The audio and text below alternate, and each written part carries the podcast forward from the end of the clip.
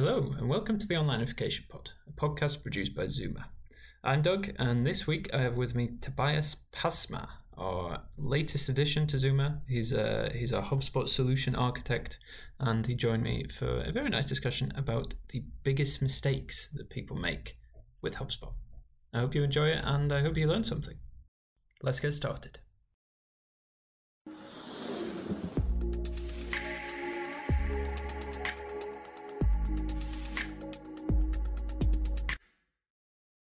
How are you, Tobias? Welcome to the yeah, podcast. good. Thanks. Thanks. Fun to be. I uh, I always ask when we have a new guest if this is their first podcast. Have you been on a podcast before? Uh, I actually had my own podcast for some time. Aha! All right. Okay. So I did. Uh, I think it was maybe eight episodes, uh, Uh-huh. and then it kind of, yeah, uh, died off. Yeah. it was pretty fun. It was just me and a buddy, and then we invited like different guests that were yeah doing something specific in marketing or Okay, so uh, so it was marketing related. It wasn't something Yeah, totally different. Okay, okay. uh, Good. Well, um, today we're going to talk a bit about HubSpot, but uh, before we do that, um, since you're a new guest, I thought maybe you could explain a little bit who you are and what you do at Zooma. Yeah, so uh, let's see. I started working with uh, Zooma as a as a freelancer about two and a half years ago. Um, but then uh, now this first of December, I really became a Zoomer. So that was a super nice change. Um, and what I do is uh, well, HubSpot, HubSpot, HubSpot. It's Hmm. HubSpot what I do. Um, my my official title is uh, HubSpot Solution Architect, but uh, I like to describe it myself as uh, uh, solving Sudoku puzzles the entire day. So HubSpot is the puzzle, and then uh, I try to figure out why it's the best to put a seven in that specific box. I get that it. makes sense. It Yeah. does. It does. That's a good explanation. Well, um, exactly. Well, that makes you a perfect guest uh, for uh, today's topic, really, because, um, like I said, I wanted to talk about HubSpot, but specifically um, focus on the mistakes that companies tend to make with HubSpot. And I know Yeah. you've worked with a lot of companies who, you know, uh, uh, maybe more experienced with HubSpot are just starting off, and you know, it's a huge it's, it's quite a wide ranging platform. There's all kinds of different tools and unique aspects to it. So, like in your experience, having worked with HubSpot for quite a long time, like what are those common mistakes that you see generally? Mm, so mistakes that happen a lot is more like in the I would say in the beginning you see a lot of mistakes. Uh, not so much around like how people are using HubSpot, but more on their expectations with it.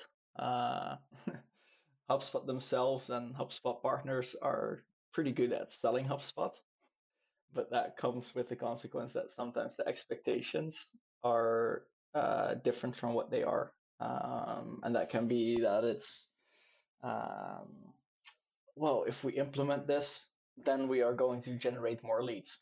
Yeah, no, that's only half the story. Or if we implement this, then we're going to have higher quality leads. No, it's you just get an empty toolbox. It's what you do with it that makes a difference. Um, so I think that's uh, that's of course a very uh, common mistake, or that it's like uh, implemented as a as a project. Like uh, yeah, we have a project, uh, HubSpot implementation, and uh, okay, so we have someone available to do this the coming uh, two months, and after that, after that we'll see, and then nothing happens. Um, then there's maybe like two ebooks live and maybe three blocks published in a year, and then it's like yeah, we're not seeing an ROI of this. Yeah, we're going to cancel. Like, oh, you didn't even try. yeah, yeah. I think that's uh, so around like expectations and like the amount of like time invested. Uh, quite a lot of mistakes that come from there. And a little bit more. Another thing is that there's no like real owner of the tool.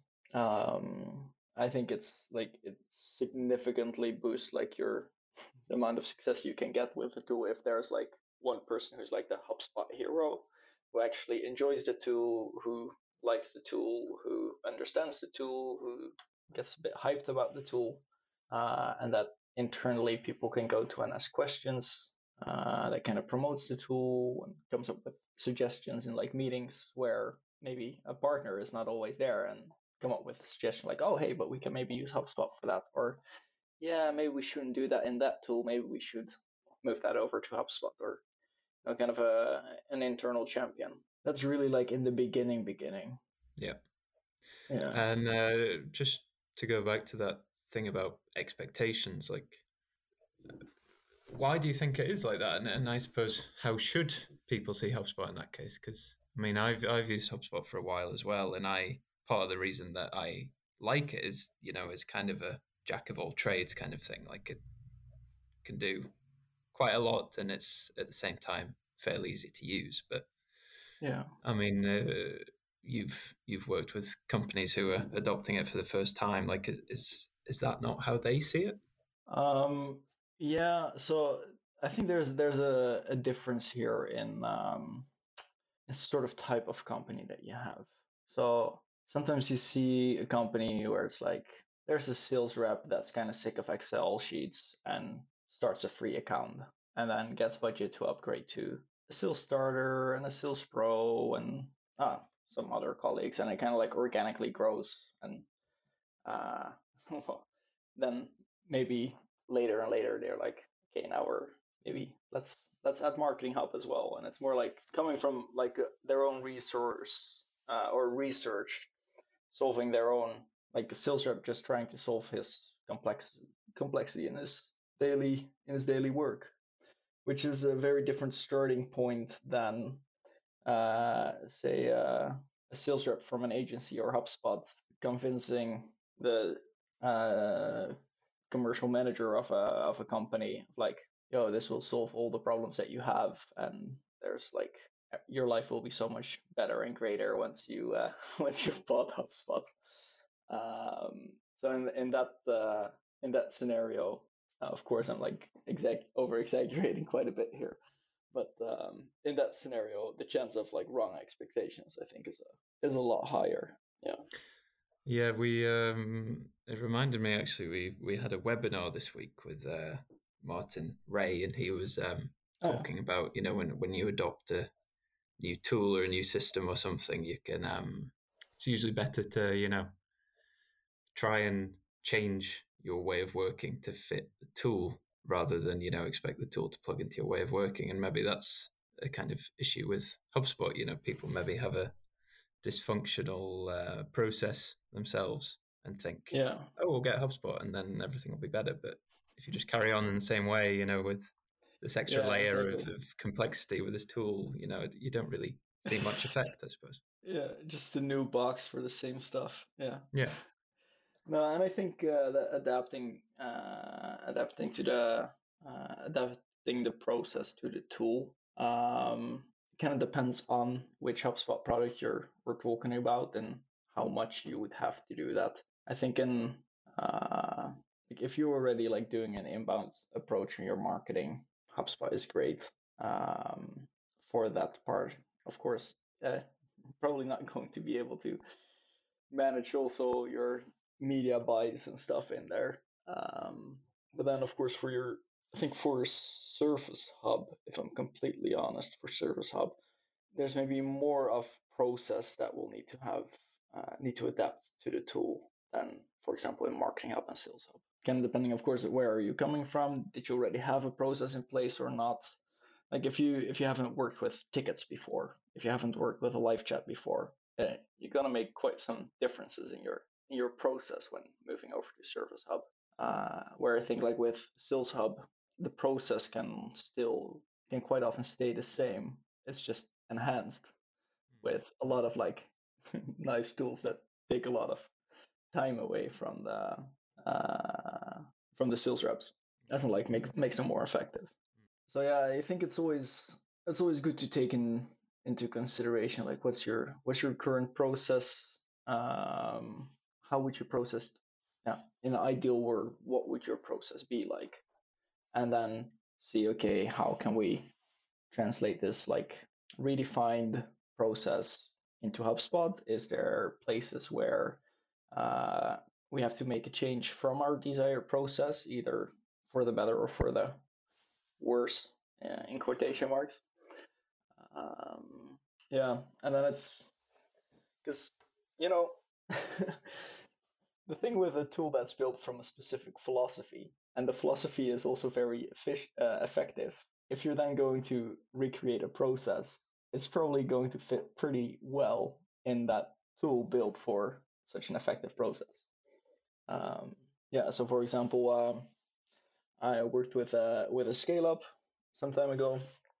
Um, they had some sort of process with like SDRs and, and account executives, and uh, it wasn't really defined. They had some steps, but um, and then like the first exercise that I did was sat down with a commercial uh, with their CCO, and I said, okay, this is like for what you guys are doing. So they were doing something with like uh, AI and uh, so their sales approach was maybe less on less on consultative selling, more on like provocative selling.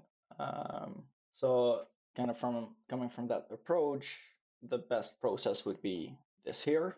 So sketch it out with all the steps and yada yada yada. Uh, and then I was like, oh yeah, but like we had a discussion like, oh yeah, but this one we should do a little bit, make a small tweak here and make a small tweak there, and then it was like approved after 15 minutes. And then of course, when sketching that process, I already know this is going to work in HubSpot. There's no extra complexity here, uh, and it's a best practice process. So then it was like, okay, cool. Implementation could go pretty quickly, and they were super stoked. That was. Uh... That was a good example. Um, and you, you mentioned before, you know, the typical, hopefully not typical for HubSpot, but you know, it happens commonly that company will adopt adopt HubSpot, and six months later, they haven't got to where they wanted to be, or you know, for yeah, or you know, they haven't used it to its full potential, and then they say, ah, no, this isn't working. Um, like, what do you think a, a kind of company that's at the start of that process should really focus on to build like a, a good foundation for their continued use of HubSpot, you know? So like, you know, maybe yeah. they shouldn't start off with like having a really good chatbot or something. You know, that's nice to have, but maybe that's not the most super important thing. But you know, what would be the the good foundation? You know. Yeah. So if they if they want to like prove the investment uh, based on, or prove if it was a good investment based on uh, time saved, that can be uh, yeah, you can show that super quickly. Like, hey, used to take us uh, two hours to make a landing page. Now it takes me 15 minutes to make a landing page. And I make landing pages 40 times a year. Okay, well, this is the time saved. Great. Uh, and then you can do that for all the different tools and wherever you feel like you're saving time. Hmm. Um, but then when it's more like, yeah, time saving is all good and fun, but we want like lead generation and like higher sales qualified leads, then I would say in the beginning just focus on a couple of like quick wins. Just get a create a, a good ebook, and if you don't have any content available, uh, well, you always have some content available. Just like grab five case studies, uh, put them together in a in a PDF, and call it like uh, inspiration for how to blah blah blah. Uh, real life examples. And you have your ebook ready. Um, of course, with a bit of designing and some extra writing um, and then just push that out on create a quick landing page, push it out on uh, LinkedIn lead ads. Uh, that's yeah, they're pretty effective. I think. Still, we're now a little bit too late. Uh, I think I'm not sure, but like the sponsor messaging or the you know the sort of like chat bots you could build inside LinkedIn messaging. Uh-huh, they were really yeah. they were really effective as well. But I just got an email this morning, and I think they're going to close it down end of the year Uh-huh, for uh, for the EU. Mhm. Uh, so maybe by the time this podcast comes out,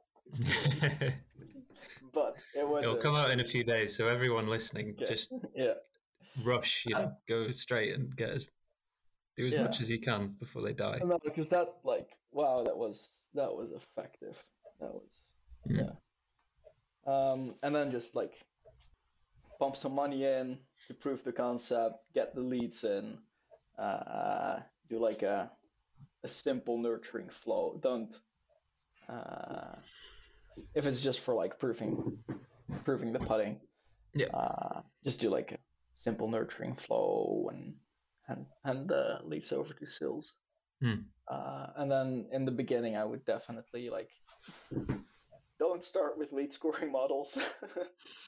Yeah. uh, course, yeah. that's uh, that's one thing that people are yeah something that's like written a lot about, and then people will think it's fancy, and they're like, yeah, let's build a lead scoring model, and they're like, "Ugh, really? Uh, I uh, spoke to You have to kind of walk, walk before you run. yeah, yeah, That yeah, kind yeah, yeah. Yeah. Uh, spoke to a company a little bit ago, and they uh, they got this like uh, AI specialized uh, machine learning yada yada agency to help them with their uh, like conversion prediction model slash lead scoring model. And uh, like long project later, uh, big investment later, the result was yeah, people that visit the pricing page have a higher tendency to buy. I Hmm. was like that.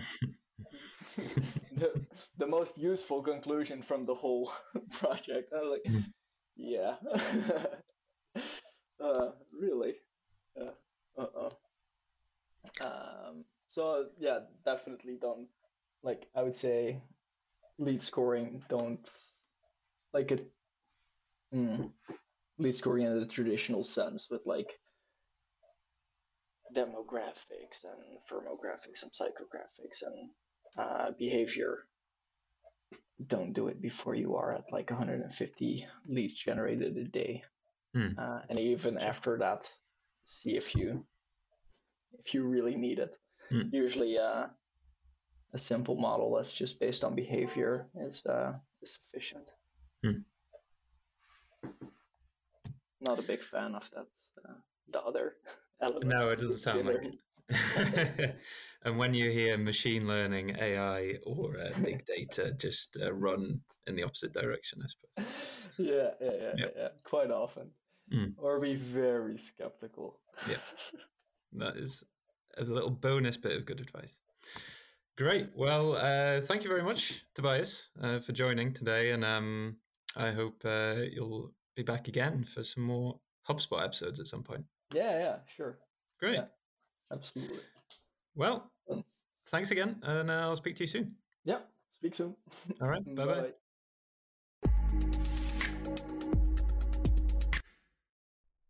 Well, thanks for listening to this episode of the Onlineification Pod. If you enjoyed it, you can subscribe on Spotify, Apple Podcasts, SoundCloud, or to the RSS feed. You can get a link to it on our website, zooma.agency. We'll see you next time.